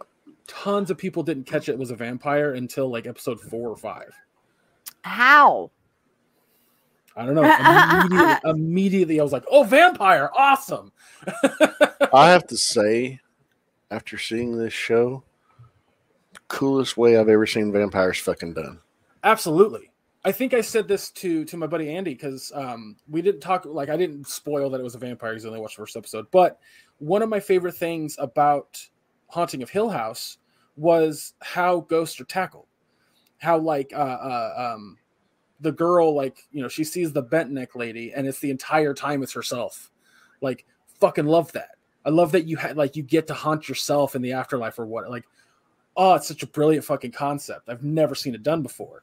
And this is the same thing for me. This depiction of a vampire, I was like, oh, this is brilliant. Um, but we digress. Uh, episode four. Yeah, yeah, episode four. Yes, is it episode four? Sorry. Uh, uh, Paul and is is trying to get because there's another character that we see. Um, let me see if I can find his name, unless you both remember it. The uh, the drunk. Joe Co- Joe Collie. Joe Collie, thank you. Uh, Joe Collie, a long time ago, when um, uh, Leeza was like seven, uh, accidentally shot her while being drunk in the spine. Um, she's paralyzed, and he feels extremely guilty for it. Uh, Cause yeah. yeah, why would you not? Um, but it never stopped him from drinking. So Father Paul doesn't really want uh, Riley, who is court ordered to go to AA, to go to keep going to the mainland. So he's like, why don't we just do it here? That way you don't have to leave. So Paul and Riley started an AA thing. Riley and Paul, in a way, convinced Joe to join them. But also by this point, if I'm not mistaken, and correct me if I'm wrong, uh, Leeza miraculously starts walking again. Yeah, that happened in episode three. Three. Okay, that's what I thought. hmm Uh, and that that's one of the things, you know, it's something that you notice through this is everybody that attends the church look at how haggard and rough and weathered they look at the episode one, and how they start taking on more youthful uh, appearances and Yep. seem to just be getting better as time goes on and ti as time progresses. The most significant one is the doctor's mom. Yeah, yeah, that's the most Button. significant one.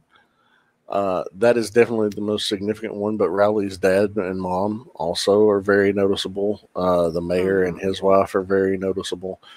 But it's everybody that attends uh, daily mass. Uh, you know, because they have mass daily on this island.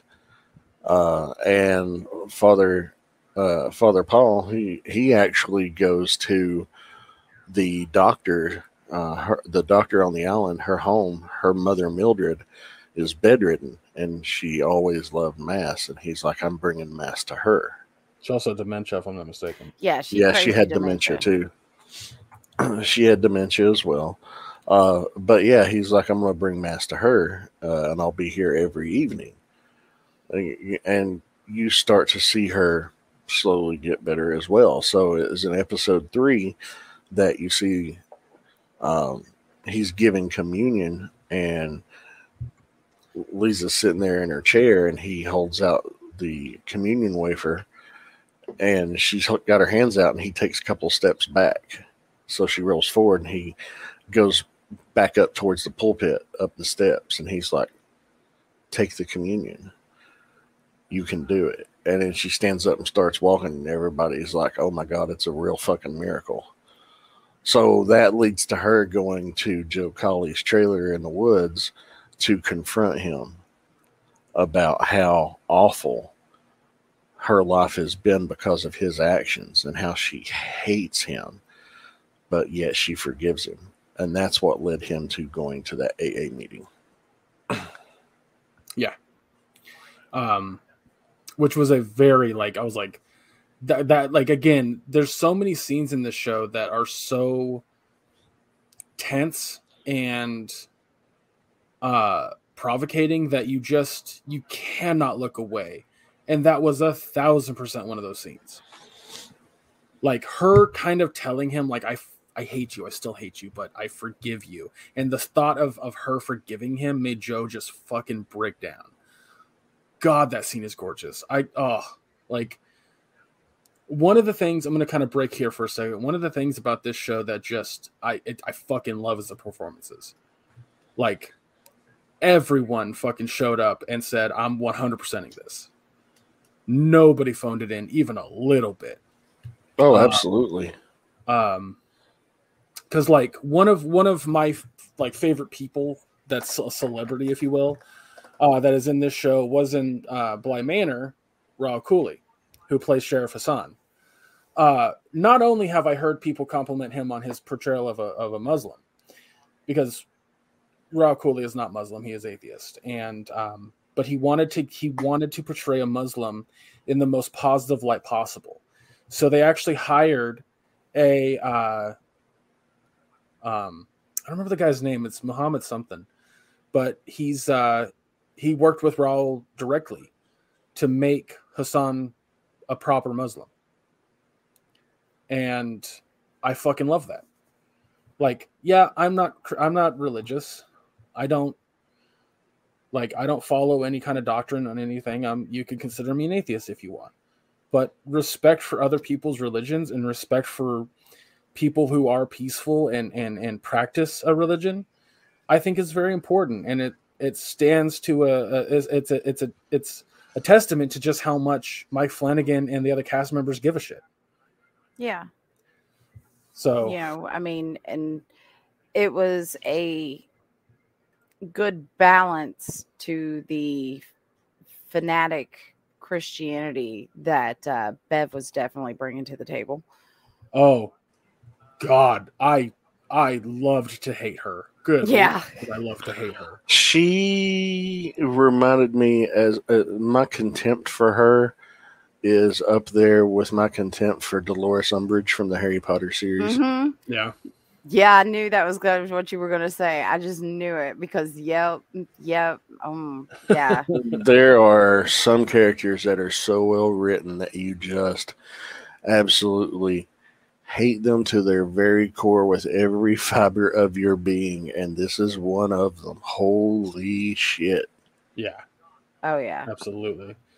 Um, you you I always love a I always love a good You ever- You ever That- know somebody that's like her though? Uh yeah. Not personally, but I do. Oh, I do.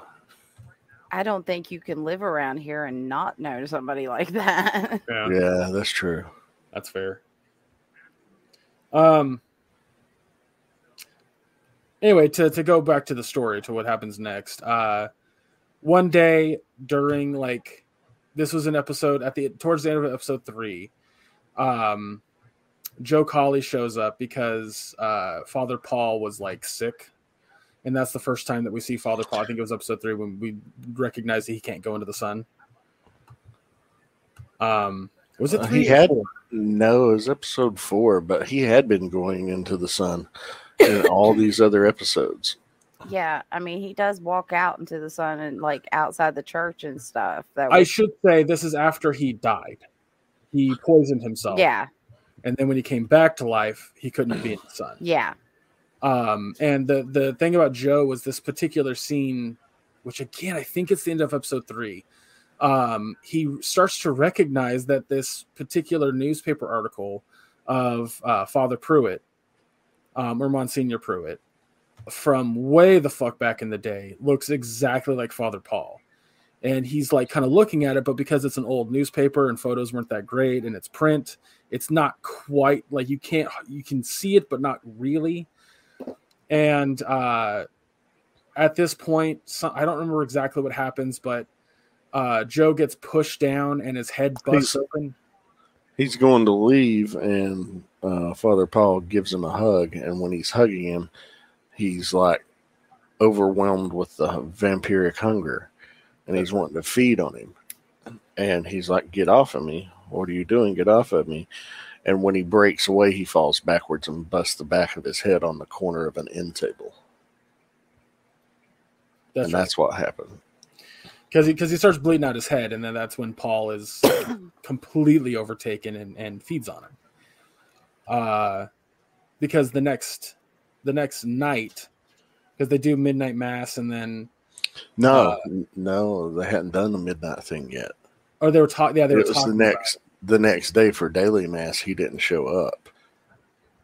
because I remember what I remember is that Riley went to AA and Joe didn't show up, and it was that's later on. That's later on. Okay.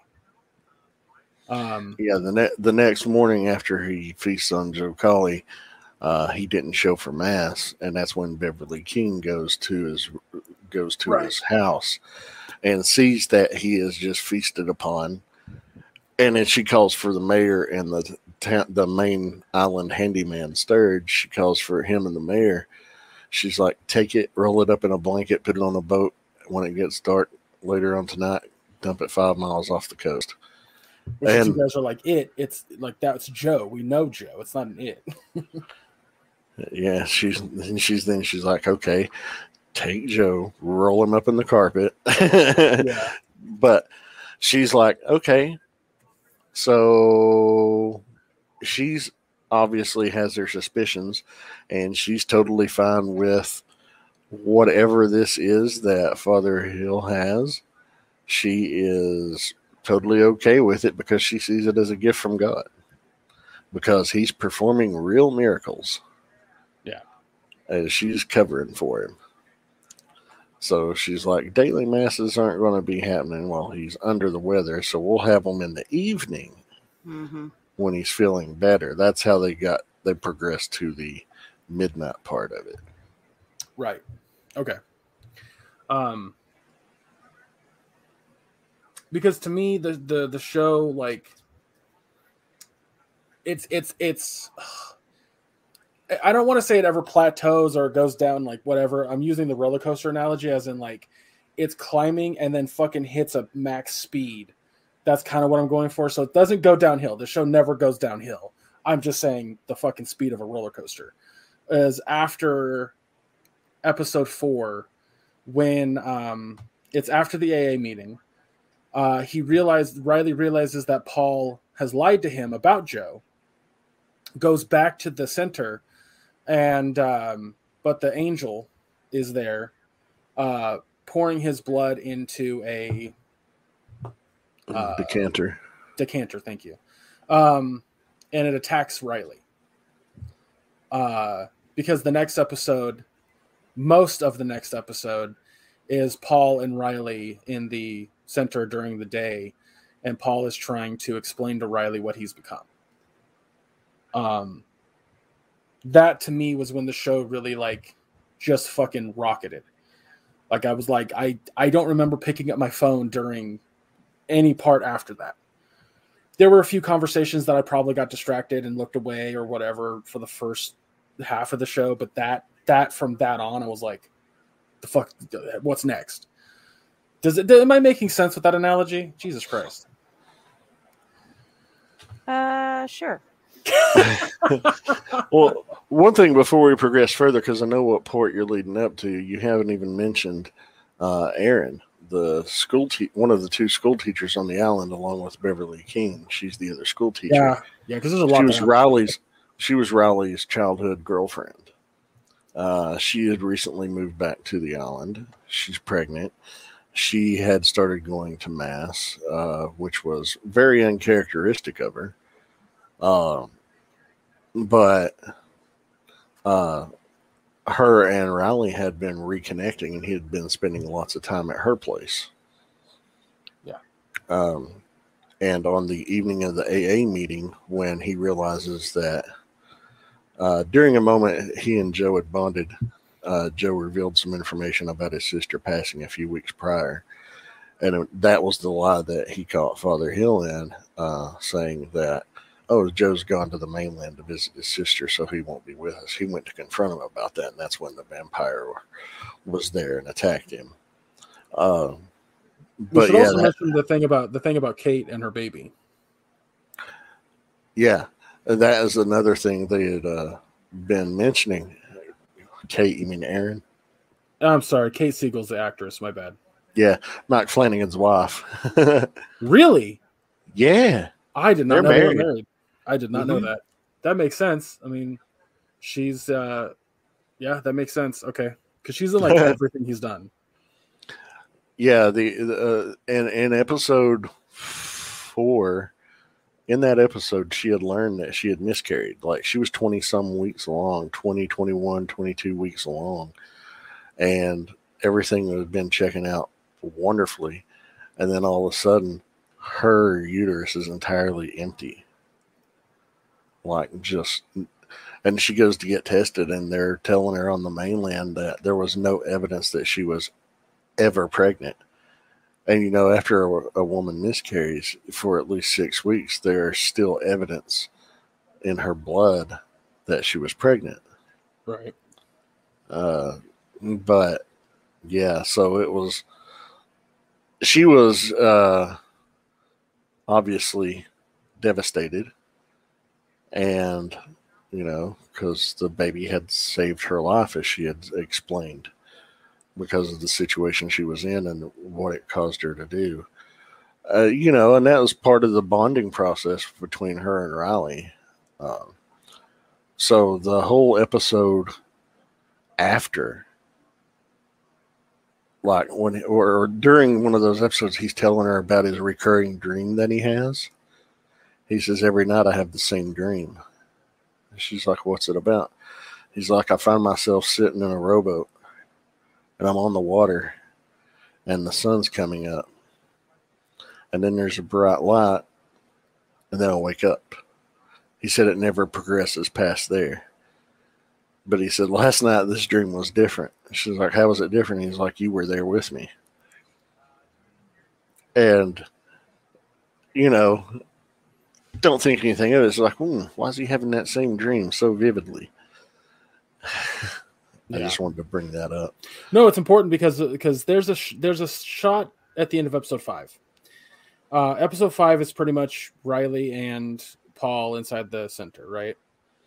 Um, yeah, he he he goes to her. He goes to Erin. Riley does to explain himself why he stood her up the previous night, why he's showing up almost 24 hours later, and asked her to go out on a rowboat with him to talk. And he's recapping the story of him and Father Paul in the rec center. And she goes, I remember she says, like, let's say I believe you. Let's say that that, you know, this entire story you're telling me is accurate. Did you just bring me out here because I can't get away from you? And he's like, No, I didn't bring you out here because you couldn't get away from me. I brought us out here because I can't get away. And that's when it dawned on me what he was doing. Mm. Oh, yeah. Um, he was waiting for the sun to come up.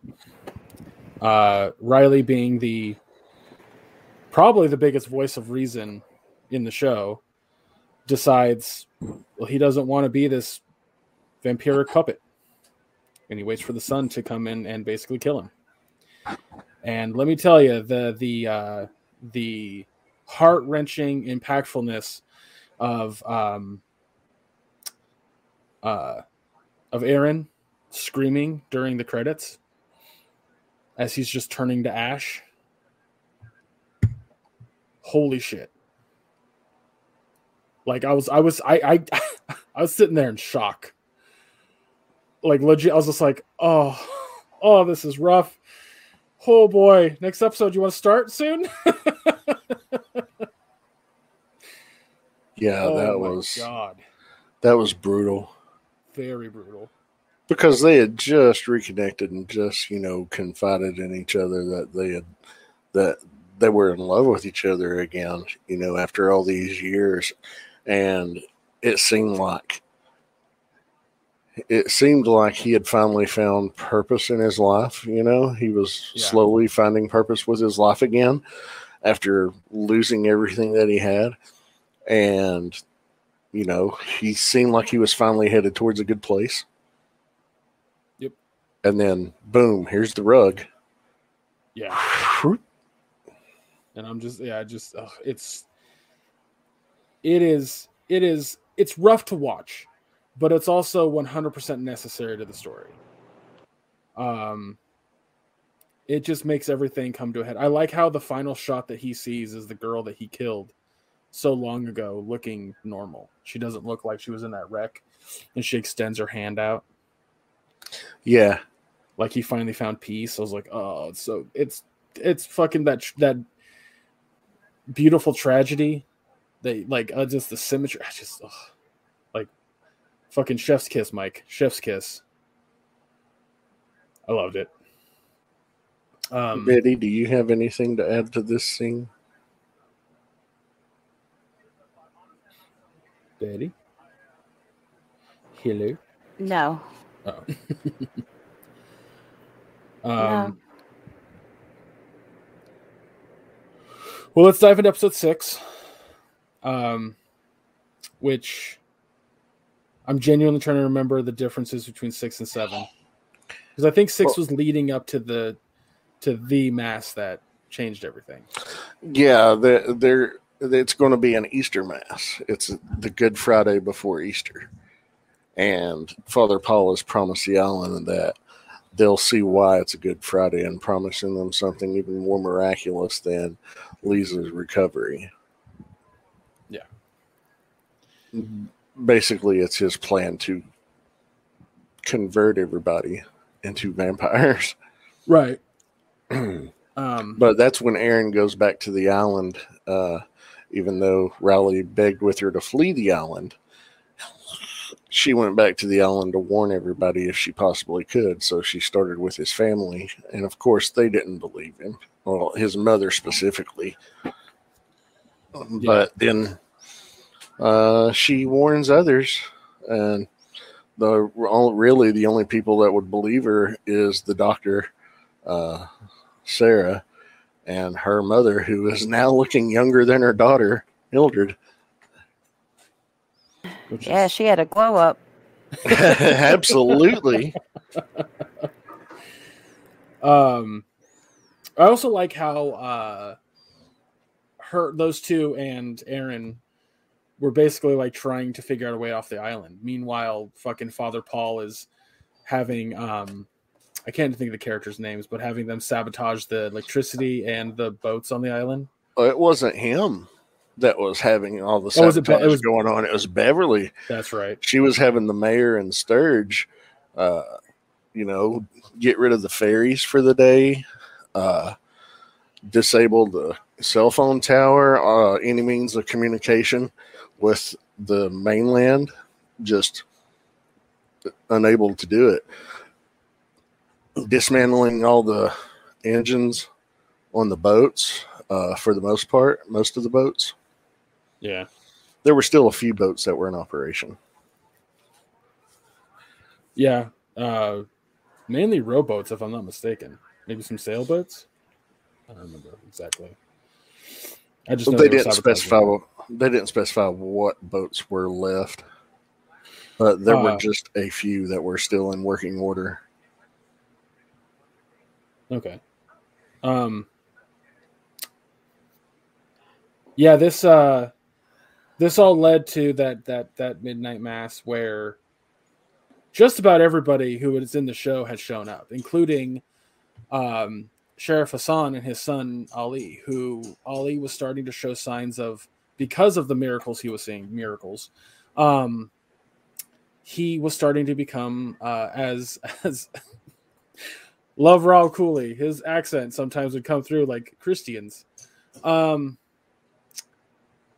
as all the Christians were doing, uh, he uh, his son was was starting to change faith, and that's when you get a lot of story about who Hassan is, uh, with his wife, you know, dying and and how she died, and and him moving away and wanting to get away from from the mainland and just this really remote quiet island and uh why it's so important you know throughout the show we see why it's so important to hassan why ali is a muslim but um, there's also a speech by him in the school about how muslims are people who want to seek knowledge. They don't they're not they're not terrorists. They're not people who want to just hurt people because they don't believe the same thing. Uh, Muslims are knowledge seekers, and something I've known for a long time. They do see Jesus as a prophet, but not the prophet, if that makes sense. No, Uh, no, yeah, that's because that goes well to Muhammad. Um, and uh, I, I, I, loved that so much. I love that speech. I loved how well uh, he gave that to to be the the complete antithesis to to Beverly's character. Um, it was so fucking fun to watch. Uh, but in in episode six, you know, he he tells uh, the doctor why he's not willing to uh, search for somebody or whatever. Um, like why this is it's, it's affecting him. Um, but he ends up even going to the church with Ali because Ali says, "Dad, it'd really mean a lot if you came to this midnight mass with me." Uh, yeah, this became a problem. Um, because uh, at midnight mass, Hassan is is upset by what he's hearing. He proceeds to leave. He grabs Ali as he turns around and looks at the door. There's the angel. Um, well. What was happening was she was having, uh, uh, she had uh, Sturge, and uh, keep in mind, all these people have been taking the sacrament, which has Uh, the which has the vampire which- blood in it. which is basically the distilled version of the vampire's blood. Um, I assume they were mixing it with the sacrificial wine to make it not taste like blood. But Yeah, yeah. Um, but what she had done was had him drink a shot of rat poison, and it killed him, and then he resurrected, and that's when he was like, "No, we're leaving," and that's when the angel was there in the uh, doorway of the church. Uh, if Yeah. you want to call it an angel. That's what I, I, I I'm gonna not gonna lie. Like that's something I absolutely loved about this show was um, its depiction of something like that, and their minds forcing like this mental gymnastics to change it to switch it into something religious to a Christian angle. I loved that they were calling this fucking vampire an angel. That to me was was just a beautiful, brilliant turn that I I cannot fucking compliment more. Um, because to me that's a testament to being blinded by something like that. That you're so adamant about this specific thing that you can't see what it truly is, and that's what was happening here. And the only person who could see through that was Hassan. Um, well, not oh, not only. Sorry, not only character. That's incorrect. But the character at that moment was Hassan.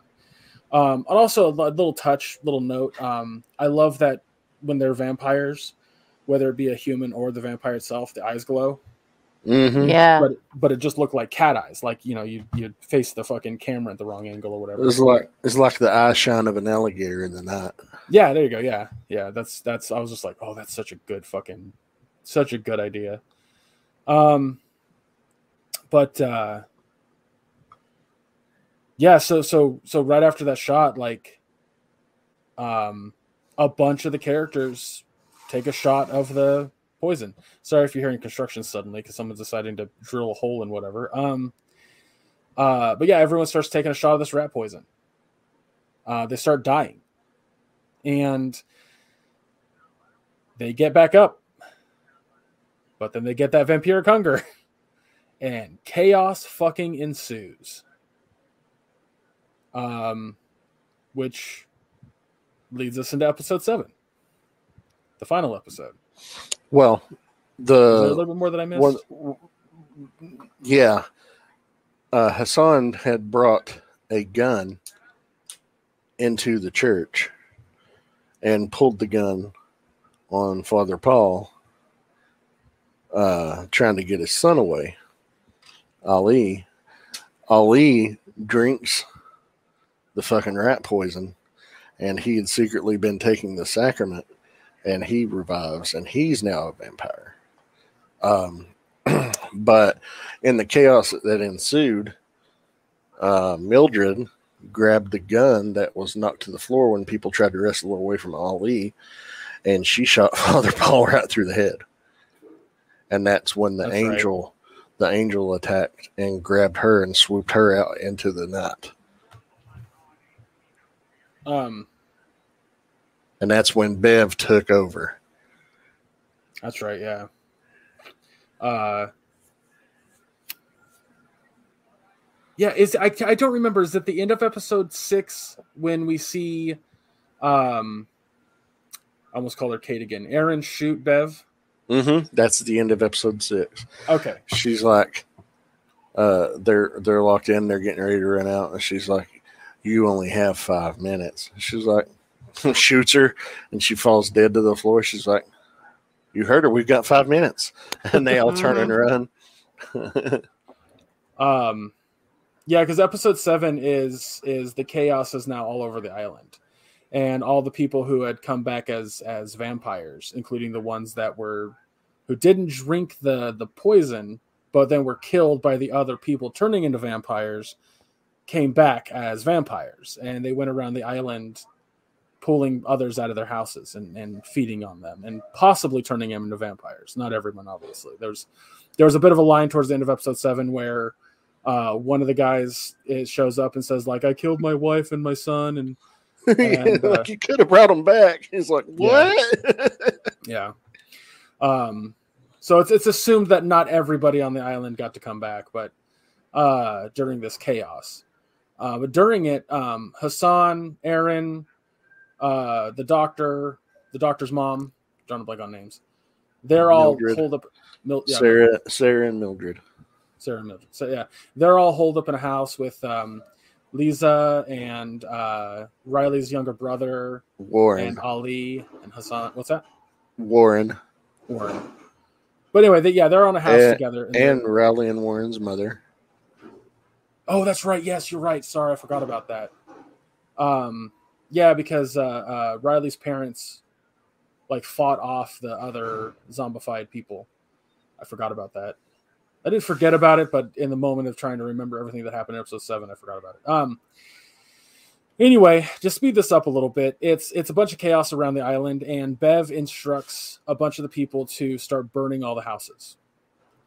Um, during this, she decides that she's going to make the the the Pruitt Center uh, a a a safe haven from the sun, so everyone can sleep during the day or whatever you want to call that after everything was said and done. Um, and uh, meanwhile, all the other characters that are not vampiric have gone around the island to make sure that they don't have a place to be saved by the sun. They start burning. No, they're they start burning the boats. They're not worried about that. They start burning the boats so they can't get to the mainland. Well, that's what that's what um, Leeza and Warren were doing because Hassan and Sarah were trying to burn the church and the center. Yeah, yeah, they they get to that point. Yes. Um, like I said, I'm just trying to speed this up because we're already going hell along in this episode. Uh, but um, what I loved about this was uh, a few of the characters, like Riley's parents, hadn't killed anybody. They were vampiric. Mm-hmm. They had the hunger, but they they refused. They to wouldn't get into it. Yeah, which I love. Ali was the same way. Hassan's son. Yes, yes, yes. Uh, so in the final moments of the episode, the the the, the last remaining place that is available is the Pruitt Center. The the church is burning in the background, and uh, but that's the final place. And the, and Hassan was like dumping gas on it, and um, Bev shows up with it with a gun and shoots Hassan in the leg. And uh, as he's as this conversation is happening between them, uh, Hassan says like I'm not the only one or something like that, or you missed something. I don't remember the words he used, but then it shows um, uh, Erin coming out of the center pouring gasoline as well. Um, keep in mind in the church, by the way, before it burns, uh, Father Paul and um, uh, Mildred. Sarah. Uh, oh, yeah, they're on the steps of the church. They were having the conversation, and it's revealed that they used to have an affair back in the day, and Sarah's their love child. Yes, that's what I was getting at. And Sarah's standing there, and uh, um, as they're as they're like talking to Sarah about like, good, do it, like burn the place down or whatever uh, that's when um, the other dude with the beard, what the fuck was his name? Sturge. Sturge. He shows up and shoots her. Uh, essentially sealing her fate, killing her. She doesn't die immediately, obviously, but um, but yeah. So so right after uh, uh, Paul and Mildred are like mourning their, their the loss of of Sarah. Um, don't they burn the church? Like they drop a torch or something? They, they're the yeah they they had the ladder that she had and they That's he picks right. it up and throws it in. Yeah.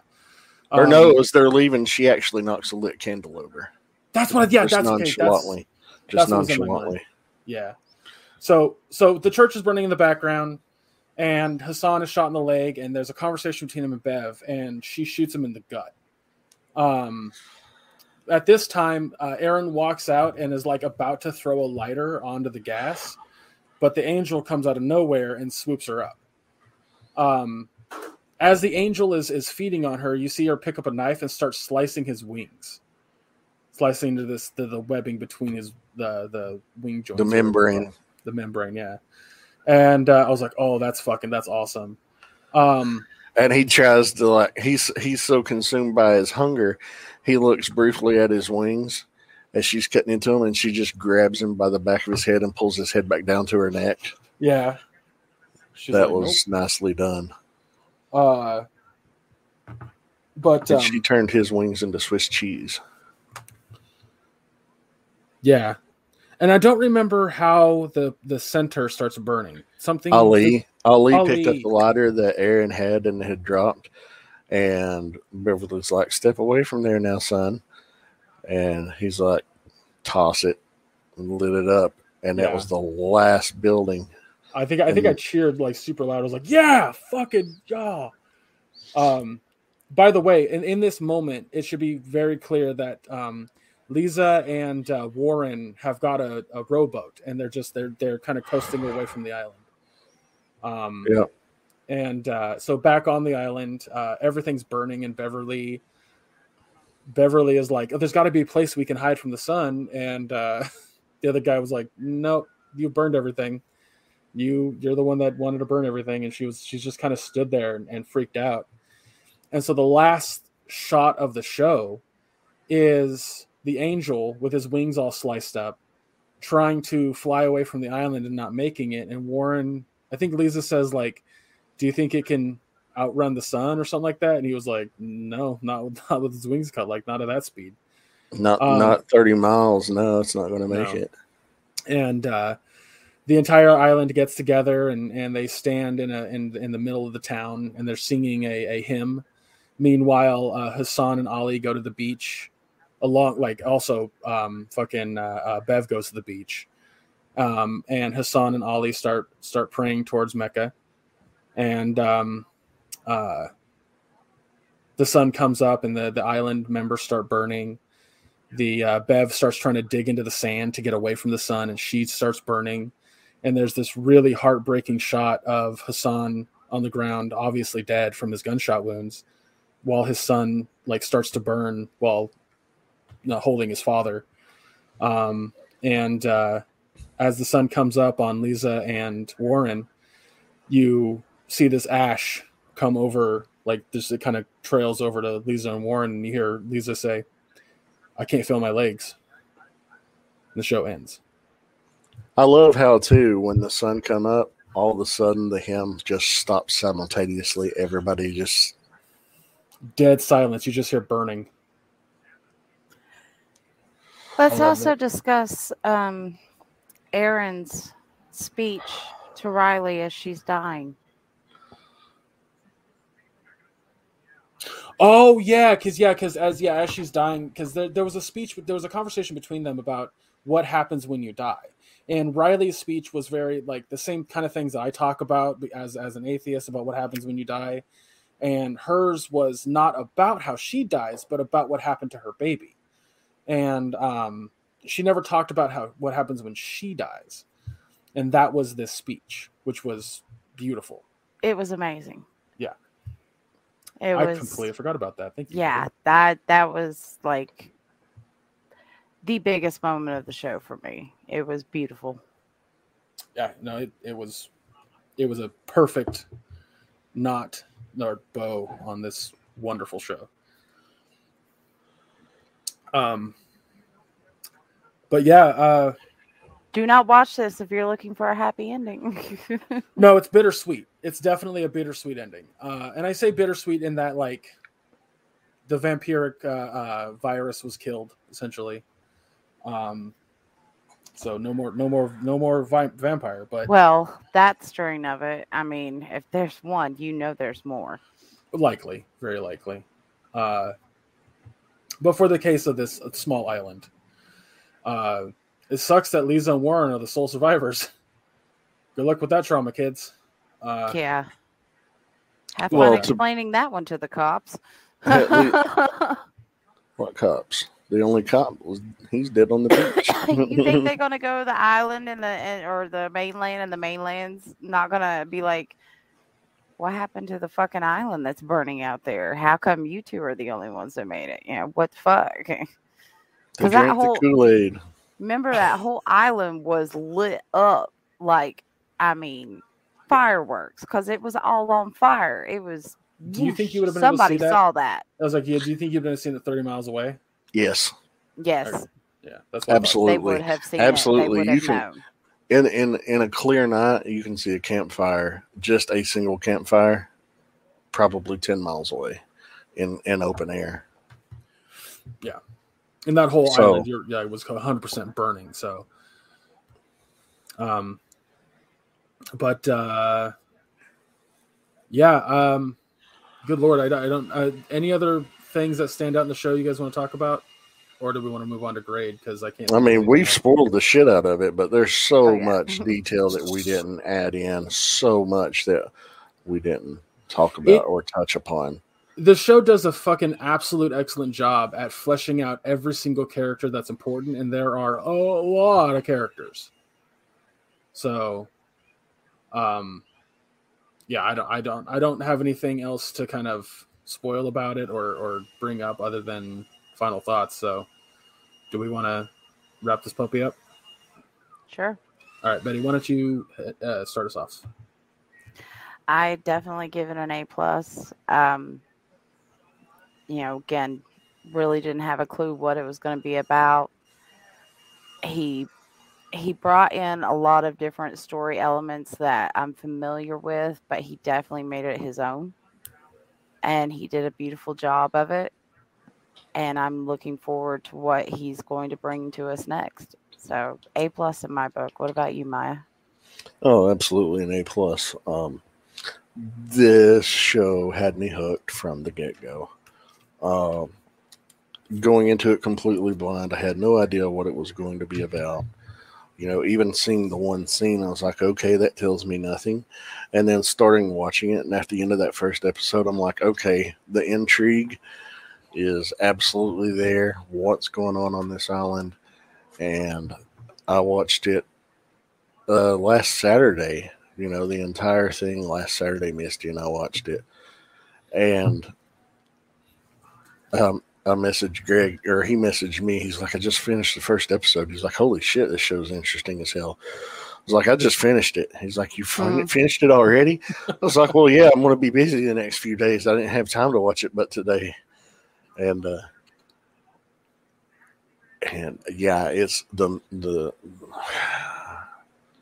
the tone, the, the premise. I've, I've never seen vampires done in a cooler way uh, the the the character development, the background, the the impactfulness is just everything was top fucking notch.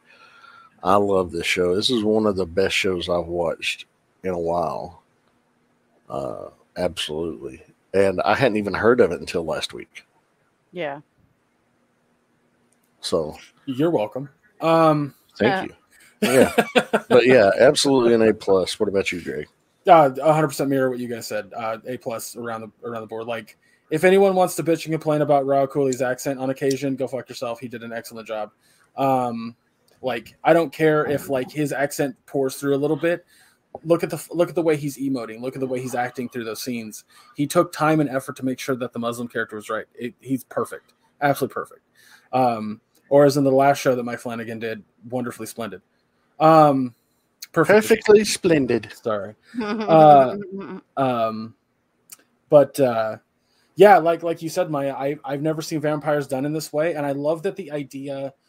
Something for me that I just adore about this this show is that it took kind of fanatical uh, uh, Christian attitudes and tied it into this vampiric sort of thing, and I just I loved it. I was that to me, I was like I I I want to see more of that. Like I love I I love vampires, but I hate the vampire stories where it's like Christians are the only thing that can beat vampires. Like that's uh, okay. It's part of me part of me was secretly rooting the entire time that this vampire was fucking jesus oh my god, that would have been that would have been awesome. But I'm still I'm I'm I'm like again a plus. I, I I can't fucking say good enough.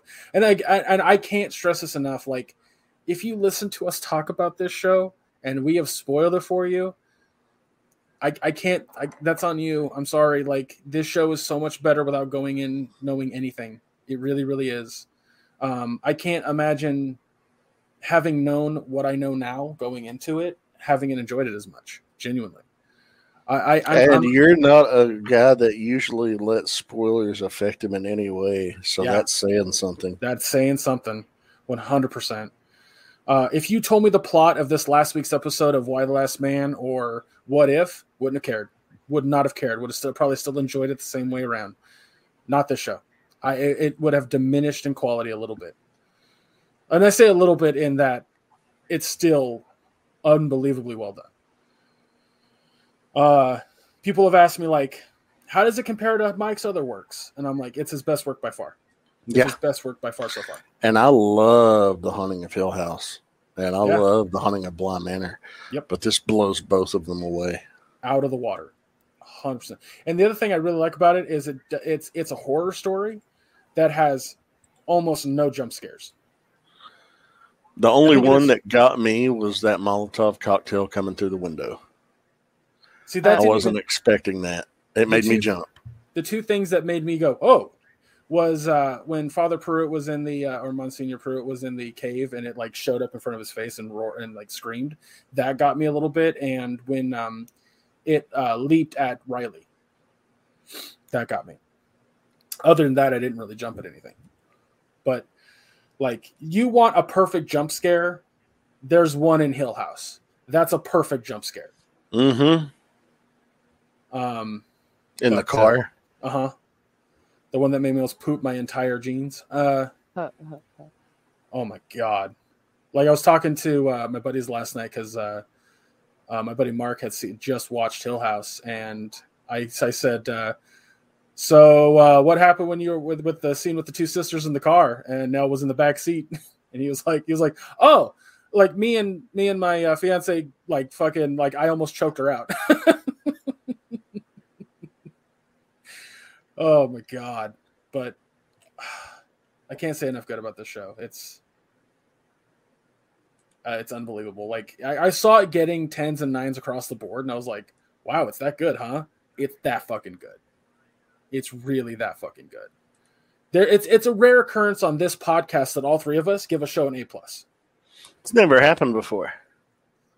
It's, it's that rare. so that that also I think speaks volumes. But yeah. Anyway, uh, this is a two-hour podcast, so that's a thing. Um, so we're gonna wrap it up, guys. Next week we're gonna be talking about the finale of What If and the uh, uh, sixth, Sixth. episode of Why of Y the Last Man. Uh, We Mhm. got nothing else because part of the show is going to be about our anniversary. This will be our fourth anniversary doing this podcast. Uh, there's something special we have.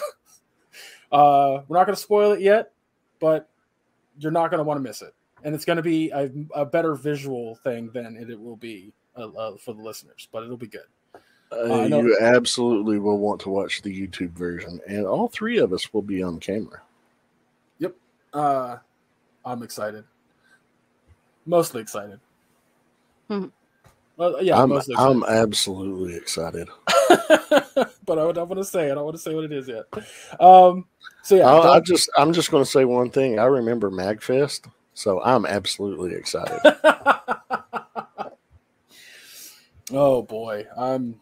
Oh, it's gonna be a good one. You're not gonna want to miss it. Uh, everybody, make sure you check out all of our uh, uh, uh, socials down below. That's where you'll follow us if we add anything to the podcast, which we will not next week, but in the future. Um, go follow the Twitch channel, uh, my Twitch channel, Chub Rock Geek, twitch.tv slash Chub Rock Geek. I know I keep saying it. We will do it eventually here. We're going to start streaming Jackbox again for at least a while because the next one's coming out in the middle of October. So we definitely want to get into that. Um, and uh, go check out the Teespring store. I know that we're going to have stuff uh, the, coming into the fall and winter season. So if you want something to keep yourself warm, I'm sure we have something there for you. Um, uh, and uh, check out the YouTube channel. Like we said earlier, this particular or next week's episode you're going to want to watch. Um, at least the beginning of it, probably the entire hour, if I'm being honest. Uh, so that'll be fun. So go go, go subscribe to the YouTube channel, um, and give an episode a like, give it a comment. It helps with the algorithm, helps us out, yada yada. Uh, other than that, I don't have anything in my notes. Maya, where can folks find you? Uh, you can find me on Facebook under my name, Maya Dawn Fisher. Uh, it's a public profile, so feel free to follow me. Uh, hit me up with a message. Friendly chats are always welcome. Uh, if you want to follow me on Instagram or Twitter, you can do so at the, on my Facebook page. Those are linked to my profile. Easiest way to find me. Uh, if you want to catch me on other shows, I'm involved in three other podcasts on the Realm of Collectors YouTube channel. Every the alternating Wednesdays at 9 p.m. Eastern on Shelf Gravy, which is a uh, creative themed podcast where we make dioramas, paint, uh, build, uh, you know, various things involved in the creative process and explain processes and answer questions from the live audience and things like that. Uh, also, if I could say things like that even more, I will. Uh, on Fridays at 9 p.m. every Friday on Nerd Life Syndicate, where we talk about all t- all uh, types of news from the pop culture and entertainment industries, being from movies, TV shows, comic books, toy announcements, things, uh, other uh, things of that nature, uh, and sometimes sports talk like last week. But hey, uh, that's everywhere where you can find me. What about you, Betty? Uh, you can find me on Facebook under Betty Badger Ogletree, and you can find me on Twitter under Bright Betty. Greg? Uh, you can find me under Chub Geek under all socials. Um, also, haven't done anything with Anthony in a hot minute for the Mission Star podcast stuff, but that's also because he's building a new PC, so that's why I haven't heard from him. But uh, eventually, we'll get to that. So I'll talk more about that in the future. But we have other uh, past video game based stuff if you want to check that out. Um, I did a review on uh, It Takes Two, which Anthony did a great edit on. So if you want to check that out, it's Mission Star Tubes. Um, but other than that, uh, I nothing else going on except this podcast and watching things. Um, yeah, uh, everybody, thank you for listening again. Episode the the finale of What If, episode six of Y the Last Man, and something very, very, very special. You're not going to want to miss. I promise you, it is very good. At least I hope it will be. Uh, Maya is extremely excited, and Betty's a little scared, but it'll be it'll be good. Um, but yeah, that's it, everybody. Uh, we'll see you next week. All right. Peace, love, and polypops, everybody. Take care.